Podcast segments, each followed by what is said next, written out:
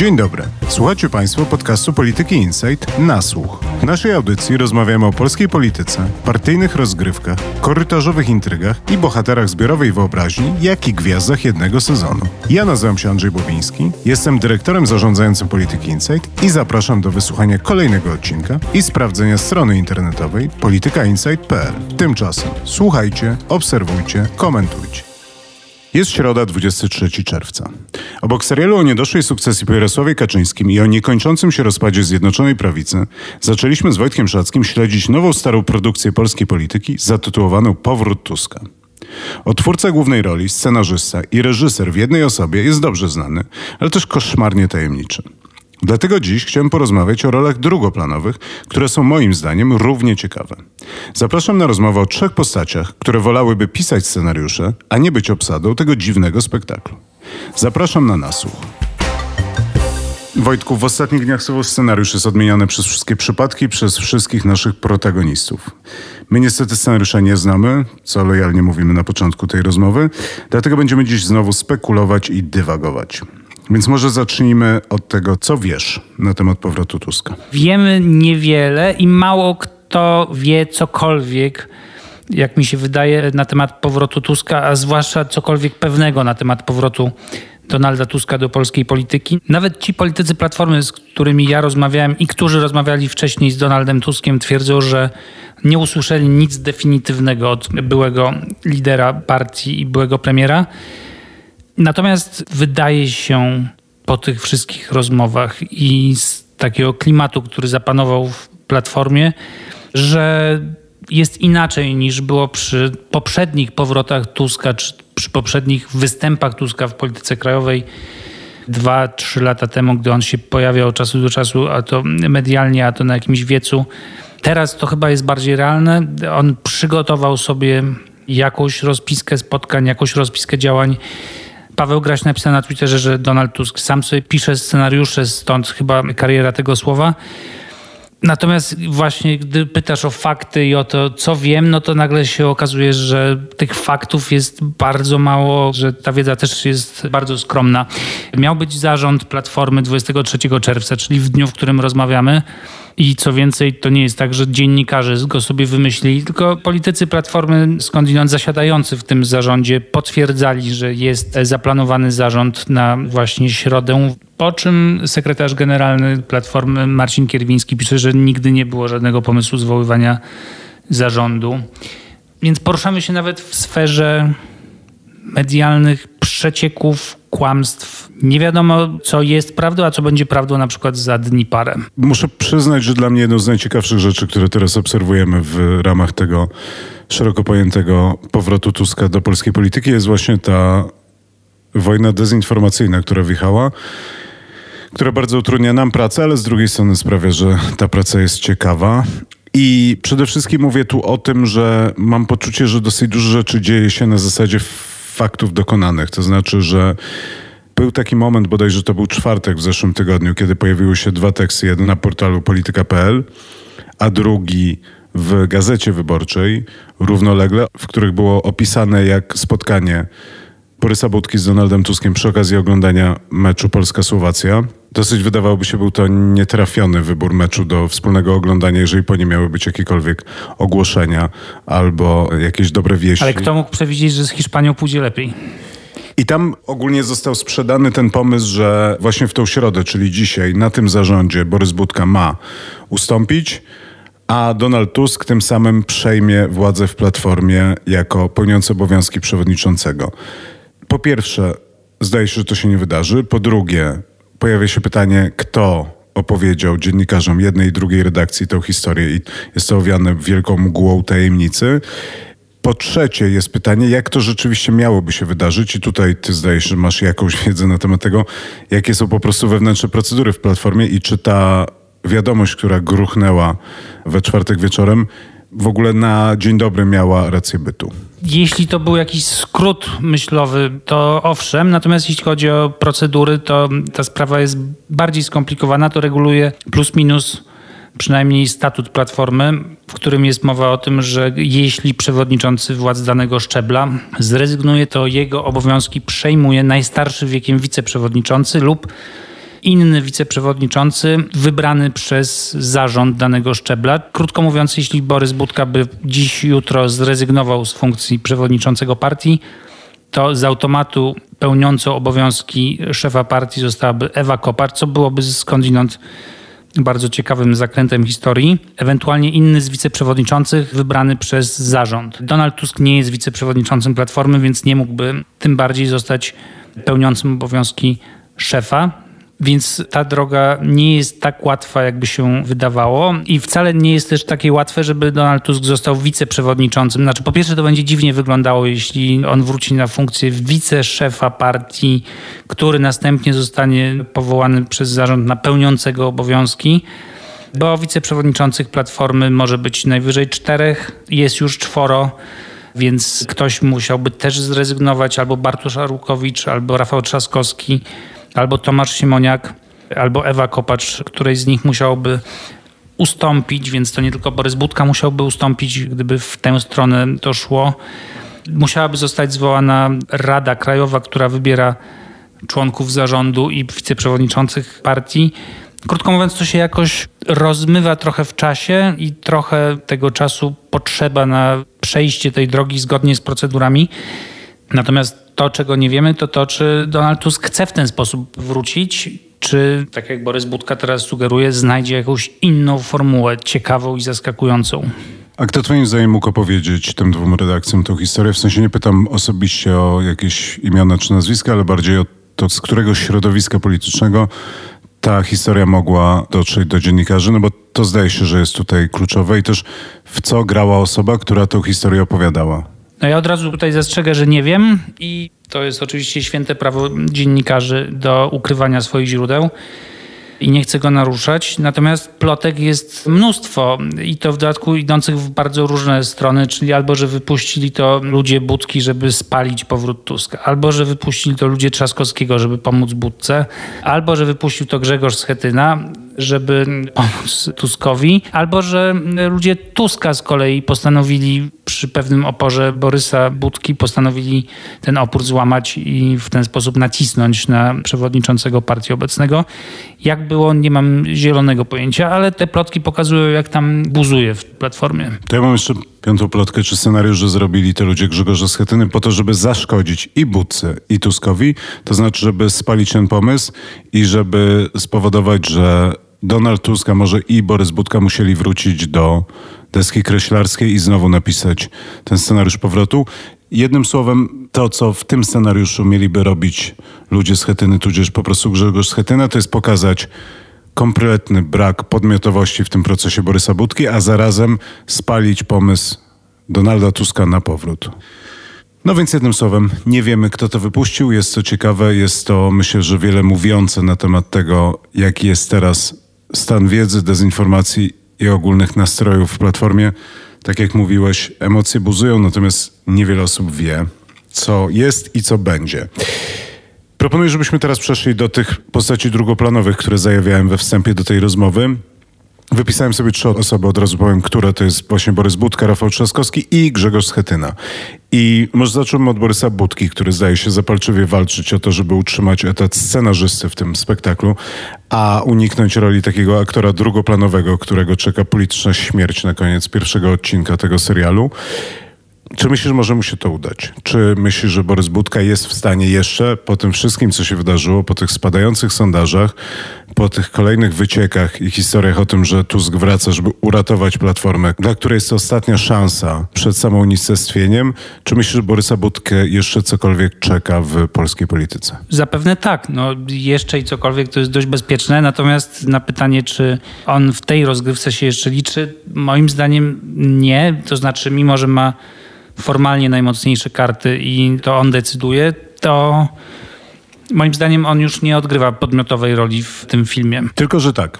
On ma jedną dosyć mocną kartę, która wynika właśnie z tego, że ma to przywódcę, to znaczy on nie musi rezygnować, a nie jest go wcale tak łatwo utrącić. To znaczy patrząc na to od strony proceduralnej, Borys Budka ma bardzo małą możliwość tworzenia polityki jako szef Platformy w tym momencie, natomiast bez jego zgody bardzo ciężko będzie mu w krótkim terminie odebrać to przywództwo i on może wszystkim zaszkodzić. Więc trochę jest to taka sytuacja, w której jednak trzeba tego budkę wciągnąć do tych wspólnych ustaleń, bo inaczej on może tak naprawdę każdy plan, projekt czy pomysł wywrócić. I teraz Czytam dziś wypowiedź Borysa Budki, którym powiedział dzisiaj w Sejmie, wszystko wskazuje na to, że uda mu się przekonać byłego przewodniczącego partii do jego bardzo mocnego zaangażowania się na polskiej scenie politycznej i żeby to było zaangażowanie na pełen etat. Dalej Budka mówi, że nie będzie dzisiaj mówił o tym, jak Donald Tusk wróci, ale Budka zapowiada powrót Tuska i mówi o specjalnym wydarzeniu, o specjalnej formule, która być może spowoduje, i to jest cytat, bardzo duże zaskoczenie. Nie wiem, co kryje się za jego planem, ale moim zdaniem Borys Budka i Donald Tusk, prawdopodobnie albo Rafał Trzaskowski, muszą stworzyć jakieś ramy takie cywilizowane, w jakich Borys Budka będzie się żegnał z władzą w partii, bo nie chodzi o to, żeby go upokorzyć, zniszczyć i odebrać mu godność wraz ze stanowiskiem szefa partii. Więc prawdopodobnie będzie to bardzo cywilizowanie wyglądało. Nie będzie to żaden napad w ciemnym zaułku. Ty powiedziałeś, że Borys Budka ma mocne karty formalne. No teoretycznie tak, rzeczywiście ja też od tego zacząłem, ale on nie mógłby się opierać długo, gdyby wystarczyłoby zagrać sondażami, mediami, nastrojami wśród szeregowych członków Platformy, wśród parlamentarzystów. No, Borys Budka nie ma tutaj raczej argumentów, żeby wojować, czy to z Rafałem Trzaskowskim, czy to z Donaldem Tuskiem. On dostał swoją szansę, jest jeszcze w trakcie kadencji, minął dopiero rok z hakiem. Teoretycznie ta kadencja mogłaby się zakończyć tak planowo w styczniu i być może to jest jakiś horyzont, do którego dążymy, czy też do którego dąży Platforma. Ale nie wydaje mi się, żeby Borys Budka mógł coś zrobić w celu powstrzymania konkurentów przed odebraniem mu władzy formalnej również w partii. Ty mówiłeś o tym takim chichocie historii, który pojawiłby się w sytuacji, w której Borys Budka by zrezygnował, Ewa Kopacz zostałaby pełniąca obowiązki szefowej Platformy i mogłaby ustąpić na rzecz Tuska. Tak jakby takie trochę odwrócenie ról. Mi się z kolei przypomina ten moment, kiedy Małgorzata Kidawa-Błońska w 20 roku była namawiana usilnie do zrezygnowania z kandydowania. Była namawiana bardzo usilnie przez właśnie Borysa Budkę, żeby wystawić Rafała Trzaskowskiego. Jeżeli teraz ta sytuacja się odwróci i to ktoś inny będzie namawiał albo już namawia, a prawdopodobnie namawia Borysa Budkę do rezygnacji w imię interesu szerszego platformy, to wydaje mi się, że tutaj mamy drugi przykład takiego dosyć osobliwego rechotu historii. Przejdźmy dalej. Drugą taką postacią drugoplanową, która wydaje mi się, że już jest coraz mniej chętna i gotowa, żeby grać rolę drugoplanową, to jest Rafał Trzaskowski. Jak ty czytasz Rafała Trzaskowskiego? Czy uważasz, że on jest zadowolony z tego, co się dzieje? Czy on stara się tutaj odgrywać jakąś rolę podmiotową w tym całym spektaklu? Czy myśli, że on będzie z tej platformy wychodził? Czy może wręcz przeciwnie? Może wykorzystać tą sytuację, która się nadarzyła, żeby z jednej strony doprowadzić albo zagrać na to, żeby Borys Budka zrezygnował, a z drugiej strony szybko wskoczyć między Budka a Tuska i przejąć władzę w Platformie. Nie mam żadnych wątpliwości, chociaż nie jest to podbudowane jakąś bardzo solidną wiedzą. To jest raczej domysł oparty na różnych rozmowach, które odbyłem w ostatnim czasie, że Rafałowi Trzaskowskiemu powrót Tuska nie jest na rękę, bo strategicznie on na tym traci, ponieważ on chciałby, żeby jak najsilniejszy był ruch samorządowców, młodych ludzi, nowych ludzi, wszystko to, co on buduje obok Platformy, twierdząc, że chce wzmacniać swoją macierzystą partię. Natomiast słabość Budki i słabość Platformy w sondażach sprawia, że on mógłby zbudować coś dużego obok, a następnie zaprosić Platformę do dołączenia jako jeden z partnerów. W sytuacji, gdy pojawia się potencjalnie silny polityk, który by tę platformę dźwignął do poziomu 20 paru procent, dla Trzaskowskiego i jego tych zewnętrznych projektów kurczy się przestrzeń i będzie mu bardzo ciężko budować coś wbrew czy też obok Tuska, znacznie ciężej niż obok Borysa Budki. Krótko mówiąc, wydaje mi się, że jeśli komuś powrót Donalda Tuska jest nie na rękę, to właśnie Trzaskowskiemu. Ponieważ wyobrażam sobie, że Donald Tusk, gdyby wrócił, to by chciał z kolei odbudować platformę, a następnie zapraszać pod jej skrzydła właśnie samorządowców Trzaskowskiego oraz inne pewnie partie opozycyjne, myślę głównie o PSL-u na początek. Krótko mówiąc, te plany są jakoś tam do siebie podobne, bo na końcu chodzi o jednoczenie opozycji, tylko jest inny sposób dojścia do nich i z inną rolą platformy.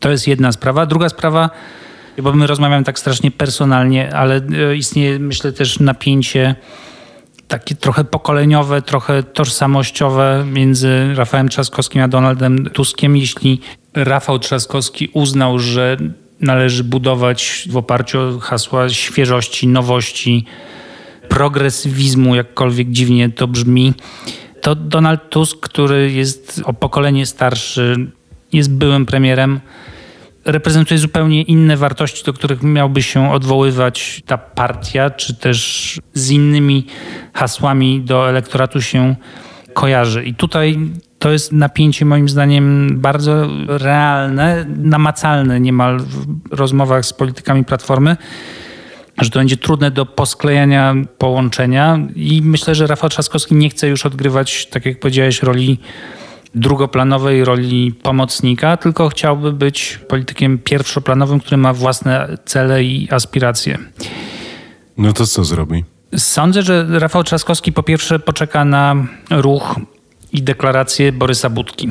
I myślę, że powstrzymuje go przed jakimkolwiek działaniem jakaś forma lojalności wobec przewodniczącego, z którym się umówił na jakąś wspólną grę przed kilkoma miesiącami. Jeśli Borys Budka zrezygnuje, no to Rafał Trzaskowski będzie zwolniony z tej deklaracji lojalności i wtedy będzie mógł ogłosić to, czego on chce i do czego chce doprowadzić. I widzę tutaj dwie drogi. Albo ogłosi szybko, że chciałby zostać przewodniczącym Platformy i w ramach Platformy budować swój ruch samorządowy. I to byłoby takie powiedzenie Donaldowi Tuskowi: odejdź, Donaldzie, to jest koniec Twojego czasu w polityce.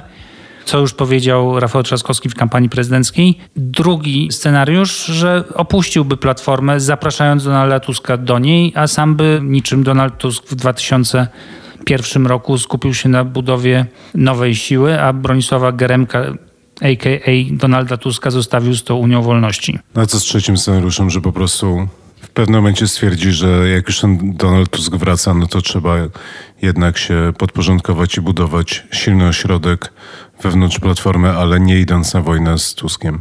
Nie, nie wiem, czy tego? to jest możliwe. Znaczy, wydaje mi się to wyobrażalne, ale najmniej prawdopodobne.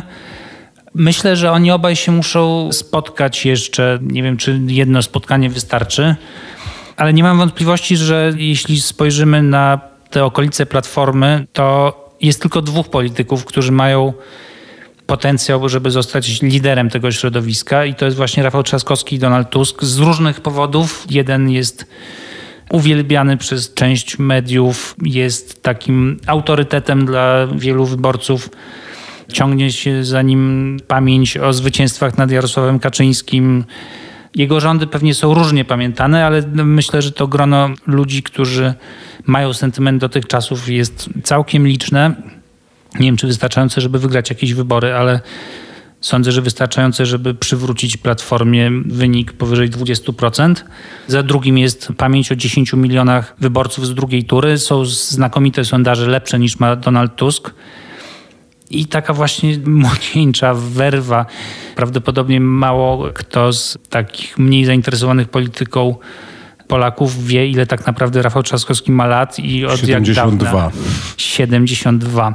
To był oczywiście rocznik. Jest doświadczonym politykiem, który pełnił w gruncie rzeczy wszystkie ważniejsze funkcje w państwie, od posła przez prezydenta Warszawy, ministra, europosła ale wciąż jego tajemnicą jest, jak on to robi, że wciąż wydaje się świeży, nowy i może być symbolem zmiany. Więc no tutaj rzeczywiście są trzy scenariusze, ale w tych dwóch z nich, które uważam za bardziej prawdopodobne, Rafał Trzaskowski odgrywa rolę pierwszoplanową.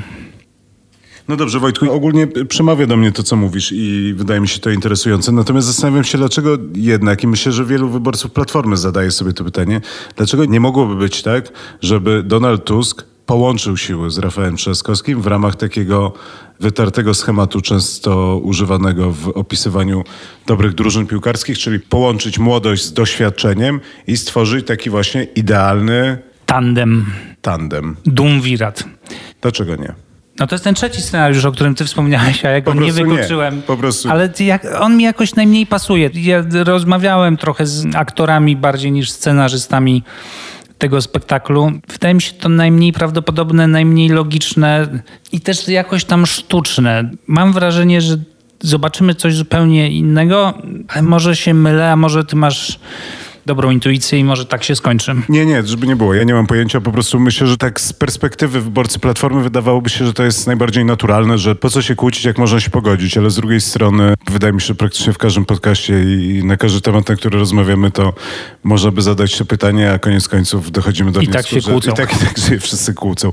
Ale dobrze, przechodząc dalej, jest trzecia osoba, która mnie osobiście najbardziej w tym wszystkim ciekawi i to jest oczywiście Grzegorz Schetyna. Tutaj mały taki trend. Mam wrażenie, że od czasu, kiedy Grzegorz Schetyna nie jest przewodniczącym Platformy, on odgrywa taką rolę trochę w rozmowach o polityce, w tej przestrzeni publicznej, jako taki archetyp polityka, który gdzieś kręci się po kuluarach i korytarzach, nie jest na pierwszym planie, ale wszystko w tej platformie, co jest jakąś intrygą, planem, pomysłem, to za tym stoi Grzegorz Schetyna. Ja trochę w to nie wierzę, a przynajmniej nie wierzyłem. Miałem wrażenie, że to jest jakaś taka zaszłość, że cokolwiek złego by się nie przytrafiało Borysowi Budce, to wszyscy to przypisywali Grzegorzowi Schetynie i wydawało mi się być to jednak dużą przesadą z różnych względów. Po pierwsze dlatego, że nie wydawało mi się, że Grzegorz Schetyna już tak dużą rolę odgrywał w tej polityce, a z drugiej strony wydawało mi się, że po prostu fizycznie nie byłby w stanie tak często i z taką intensywnością rzucać te wszystkie kłody pod nogi przewodniczącego obecnego Platformy Obywatelskiej. Ale mam wrażenie, że w ostatnich dniach, a może tygodniach, Grzegorza Schetyny jest dużo więcej i zastanawiam się, czy nie będę musiał się wycofać trochę z tego mojego sceptycyzmu i zadać wprost tobie pytanie, czy to nie jest tak, że za tym całym bałaganem w tym momencie stoi Grzegorz Schetyna, który już napisał trochę scenariusz, wedle którego z jednej strony utrąca Borysa Budkę, jak wiemy, to jest jego główny cel, powtórę, zdejmuje z planszy Donalda Tuska, wreszcie wstawia na przewodniczącego Platformy Rafała Trzaskowskiego i w końcu sam rozsiada się w drugim rzędzie i zaczyna pociągać za sznurki. Ja ostatnio rozmawiałem z Grzegorzem Schetyną i mówiłem mu, że on zawsze knuje i on na to odparł, że on knuł do 3 czerwca 1989 roku. Zawiesił głos, po czym dodał i potem jeszcze też trochę. O ile Donald Tusk mówił o swoim powrocie, zapowiada swój powrót, to Grzegorz Schetyna cichcem po prostu wrócił na razie do zarządu Platformy. No właśnie, ale to w ogóle to jest ten trzeci. Ja mam takie trzy rechoty historii. Pierwszy to jest Ewa Kopacz, drugi to jest Małgorzata Kidawa-Błońska, a trzeci to, że w momencie, kiedy my obserwujemy, jak to Donald Tusk miałby namówić Borysa Budkę do rezygnacji po to, żeby wejść i zostać pełniącym obowiązki, to ja czytam, że Grzegorz Schetyna prawdopodobnie namówił Jarosława Dudę do zrezygnowania z przewodniczącego regionu dolnośląskiego i uwaga, uwaga, zostaje pełniącym obowiązki szefa regionu dolnośląskiego, więc idealnie jeden do jednego ten scenariusz, który został nakreślony dla powrotu Dużej Tuska, platformy dzieje się w dolnośląskiej platformie. No ci politycy często tworzyli taki zgrany duet w przeszłości. No i co istotniejsze, dzięki temu, że Grzegorz Secyna wrócił do roli szefa regionu, to również znalazł się z powrotem w zarządzie tym dużym, krajowym Platformy Obywatelskiej, gdzie też ma jakiś swoich stronników, gdzie będzie znał kulisy spotkań, więc niewątpliwie jest to odrodzenie tego skądinąd bardzo zdolnego polityka i bardzo zręcznego gracza politycznego. Natomiast przy tym naszym całym podziwie dla kunsztu Schetyny, wydaje mi się, że nie jest to jednak scenarzysta w tym dziele. Na takim poziomie, na jakim tym scenarzystą jest Donald Tusk czy Rafał Trzaskowski, czy może nawet Borys Budka, który jednak ma te wszystkie formalne atuty, których nie ma Schetyna. Więc to wszystko, co powiedziałeś o tym, jak to może wyglądać za kulisami, to Brzmi to bardzo atrakcyjnie, rzeczywiście się jakoś klei nawet z wydarzeniami na boisku, ale czy tak jest, to tego nie wiem. Pamiętam, że pierwszy mi o tym opowiedział pewien były polityk Platformy, że właśnie byłoby naturalne, gdyby Rafał Trzaskowski i Grzegorz Schetyna się jakoś dogadali i że to może być marzenie Schetyny, żeby Rafał Trzaskowski był twarzą i brylował na salonach tego ugrupowania, a Grzegorz Schetyna zająłby się, jak kiedyś przy Tusku, objeżdżaniem regionów, budową struktur, tworzeniem sobie zaplecza i zaprzyjaźnianie się z działaczami. To byłyby jego główne pola aktywności. Ale nie wiem, czy jest powrót do takiej roli i nie wiem, czy byłby taki powrót, czy do takiej roli przy Donaldzie Tusku, czy przy Rafale Trzaskowskim. Myślę, że Grzegorza Schetyny nigdy nie należy skreślać, ale nie sądzę, żeby był jakiś scenariusz powrotu do roli szefa struktur. Myślę, że ten czas już minął. No dobrze, to na koniec ja bym się podzielił taką krótką, niespecjalnie głęboką obserwacją, a następnie poprosił Ciebie o skomentowanie jej. Myślę sobie o czymś, co jest dosyć oczywiste, znaczy, że w tej naszej polityce bardzo dużo jest takiej kultury spektaklu i że też trochę my się w to wpisujemy i do tego się przyczyniamy w jakimś tam bardzo małym stopniu. Ale to szukanie tej popkultury w tym wszystkim, ale też takie śledzenie tych nagłych zwrotów akcji i obserwowanie tego jest z jednej strony może średnio poważne tak naprawdę, bo ta polityka jest chyba trochę o czymś innym niż to, o czym my tutaj rozmawiamy. W sensie koniec końców to się rozbija o to, czy nie wiem, ktoś będzie miał większą czy mniejszą emeryturę, jak będzie wyglądał system oświatowy, albo czy będzie szpital w tym powiecie, czy w tamtym. Ale z drugiej strony jednak tak my na tą politykę patrzymy. Tak po prostu jest i chyba nie ma co z tym walczyć ani z tym dyskutować. I wydaje mi się, że pod tym względem jednak Donald Tusk tutaj cały czas ma niesamowity dar, żeby skupiać na sobie uwagę i niezależnie od tego, że my tutaj rozmawiamy o tych wszystkich aktorach drugoplanowych, no to jednak osobą, która sprowokowała ten serial jest Donald Tusk i trzeba mu oddać, że w tym momencie Tusk i Platforma zawłaszczyła dosyć duży fragment debaty publicznej. To znaczy, chwilę temu nie mogliśmy przestać rozmawiać o PiSie, o tym, co się dzieje w tym PiSie w Zjednoczonej Prawicy, ten wychodzi, tamten wychodzi. Mam wrażenie, że tamten spektakl trochę już nam się przejadł, trochę znudził, a tam cały czas się dzieje, tylko ogólnie nic z tego nie wynika. Natomiast teraz udało się Platformie i może to jest dobra wiadomość dla tej formacji, skupić na sobie uwagę. I pytanie, czy Twoim zdaniem, z Twojej perspektywy, jak Ty oceniasz, czy to jest dobra wiadomość dla Platformy, czy to jest tak, że fakt, że my o nich rozmawiamy, a ja zakładam, że jak my o nich rozmawiamy, to nie tylko my o nich rozmawiamy, to jest coś, co pozwoli im się odbudować, czy jednak ten cały bałagan, który opisujemy i w którym ledwo jesteśmy w stanie się połapać, to są jakieś takie drgawki agonalne, jednak coś innego będzie ważne i że za miesiąc już ani o tym Tusku nie będziemy pamiętać, ani o tym jego powrocie, ani o tym Schetynie i że to wszystko się jednak koniec końców rozpadnie. No, Donald Tusk musi odpowiedzieć sobie na pytanie, po co ten powrót miałby się wydarzyć, jeśli ma do niego dojść i jak ma wyglądać platforma, jak ma wyglądać opozycja, co ma zaproponować wyborcom, bo my rzeczywiście tutaj poświęciliśmy większość naszej rozmowy na tradycyjne pytanie kto kogo, a tymczasem dalece istotniejsze są pytania po co, dlaczego i jak. I jeśli Platforma nie odpowie na to podstawowe pytanie, po co istnieje, dla kogo istnieje i kogo ma reprezentować, jakich wyborców, to tutaj czy wróci Donald Tusk, czy będzie Rafał Trzaskowski, czy będzie nadal Borys Budka, to trochę wszystko jedno. I tutaj Platforma i reszta opozycji mają przed sobą olbrzymią pracę do wykonania umysłową, polityczną żeby z tych zastałych struktur wydobyć jakieś kreatywne myślenie, żeby coś się po tej stronie opozycyjnej zmieniło. I jeśli to się zacznie zmieniać, to również moim zdaniem zmienią się trwale sondaże. I nie mówię nawet tutaj o tym, że PiSowi nagle zacznie spadać, bo jeśli zacznie, to nie wiadomo kiedy, nie wiadomo jak bardzo i pewnie nie dlatego, że opozycja się ogarnie, ale że tutaj Platforma będzie zyskiwała kosztem Szymona Hołowni i jeśli wyprowadzi skuteczny kontratak i odbierze część wyborców, przynajmniej Polsce 2050, to łatwiej też będzie później budować jakieś większe konstrukcje po stronie opozycyjnej z Platformą w roli głównej. Więc dla Tuska opanowanie Platformy, czy też nawet dla Rafała Trzaskowskiego opanowanie Platformy, to jest dopiero pierwszy i pewnie najprostszy z całej serii ruchów, które mają do wykonania.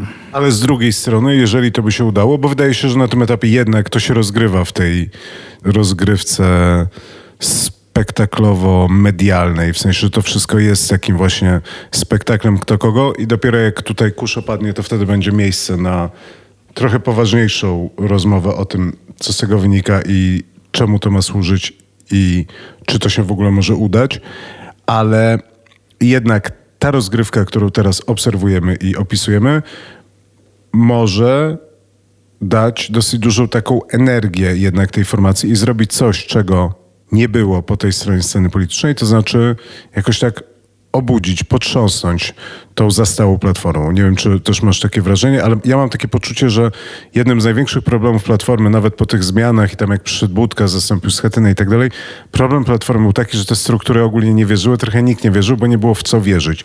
I że tutaj jest pierwszy raz od dawna jakieś takie poruszenie, przejęcie, podniecenie, które może się przełożyć na nową energię, która może do czegoś zaprowadzić, a może nie. No w Pulp Fiction była ta scena z zastrzykiem adrenaliny w serce i powrót Tuska, czy też przejęcie władzy przez Trzaskowskiego, bo ja zaczynam na to patrzeć coraz bardziej jako na te dwa najbardziej prawdopodobne scenariusze, a nie stworzenie duetu, że to byłby taki zastrzyk z adrenaliny w serce i niekoniecznie pacjent będzie w super stanie miesiąc czy dwa po nim, ale tak przynajmniej na jakiś czas będzie sprawiał wrażenie bardzo ożywionego i pełnego Chwilę energii. będzie biegał po pokoju i machał rękami. Dobrze, Wojtku, dziękuję bardzo za tę rozmowę. Ciekaw jestem, jak często będziemy o tym rozmawiać. Będzie to dla nas niełatwe, a zdaje się, że ten serial trochę potrwa. Z drugiej strony już Borys Budka w tej wypowiedzi, którą cytuję PAP, mówi, że dowiemy się wszystkiego przed wakacjami. Z moich informacji wynika, że wakacje szkolne zaczynają się z końcem tego tygodnia, więc nie wiem, kiedy Borys Budka się wybiera na wakacje, ale zdaje się, że może już się wszystkiego dowiemy i wtedy moglibyśmy zakończyć ten serial w przyszłym tygodniu. No jak nie, to będziemy zastanawiać się, jak ciągle opowiadać o tym samym w inny sposób. Dziękuję. Dzięki.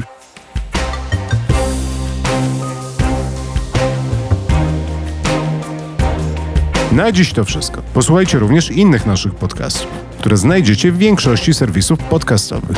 W pole wyszukiwania wpiszcie po prostu Polityka Insight.